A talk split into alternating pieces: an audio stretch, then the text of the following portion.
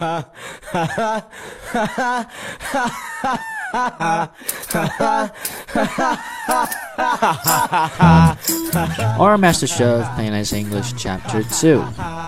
Thank you so much for feedback for the first chapter, and uh, one of the very productive advice that I got last time is that my tongue is a bit plain. Honestly speaking, after I get back to hear my own audio, I also feel a bit boring about the way I speak, so this time I'm trying to make some breakthrough and make the voice more passionate, enthusiastic, or say more aggressive, or say more emotional.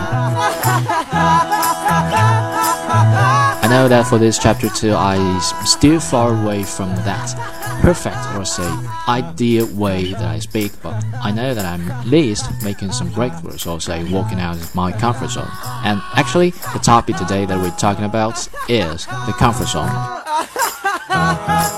The story happened inside a very common coffee shop in America. One day I saw a Chinese student walk into a coffee shop and told the waiter, um, needed coffee.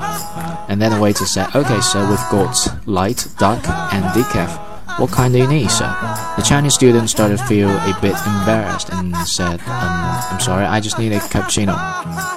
I'm sorry, sir, we just got dark, light, and decaf, so what do you need? The Chinese student still feeling very embarrassed, however, he still replied in a very polite way, I just need a cappuccino, thank you. Okay, the waiter stopped, and uh, then he came to the second question. He said, any room for cream? And this time, the Chinese student started to feel a bit nervous and said, I just want a cappuccino, thank you.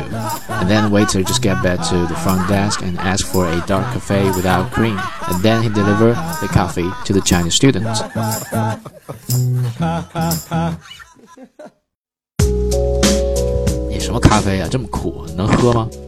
Then I saw the Chinese student brought the coffee to the toilet.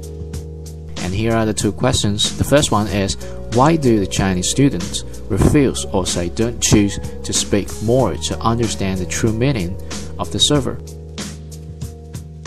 And the second question is, why do some of the people they get abroad, study inside a country whose mother tongue is English, but after two years they came back to China and they still cannot speak good English? Yes, did you find yourself still living inside Chinatown and talking with us Chinese people and every day just cooperating with a group of Chinese students all the time, and you did never step out the original comfort zone to reach out for the bigger part?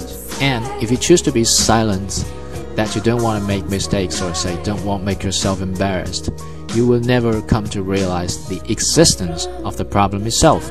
So you won't have the chance to correct it. 说一个中国留学生他跑到这个咖啡店去买咖啡，那么说呢，我要杯咖啡，店员就回他说，我们这儿有这个黑咖啡、淡咖啡以及没有咖啡因的咖啡。中国留学生就说啊，我需要一杯 cappuccino。但实际上呢，这个小店呢也只提供这三种咖啡。第二个问题呢，店员问他，你需不需要一些奶油 ？Any room for cream？ 这个中国留学生呢可能又懵了，就说之前没有听到过这样的表述或者问题。那么就说我我只要一杯卡布奇诺，店员也很尴尬。那他回去呢，就打了一杯很普通的，也没有奶油的黑咖啡给到这个中国留学生。那么中国留学生呢，喝了一口啊，觉得很苦，背过身去，然后就到厕所里面把这一杯黑咖啡给倒掉了。同样的故事，每天在很多英语国家都在上演。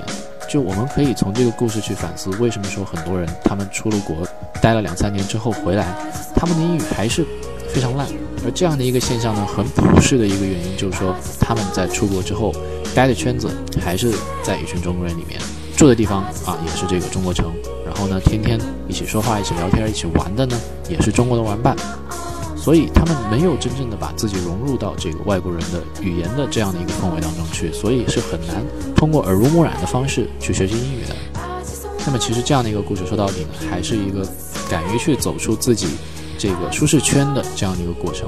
当然我们一开始可能会觉得很别扭很难受，但是我们如果不去尝试着走出去去犯一些错误的话，是不知道那个错误在哪儿的，更不要去说我们去矫正这个错误了。Next time, if you don't know, just go and ask for it.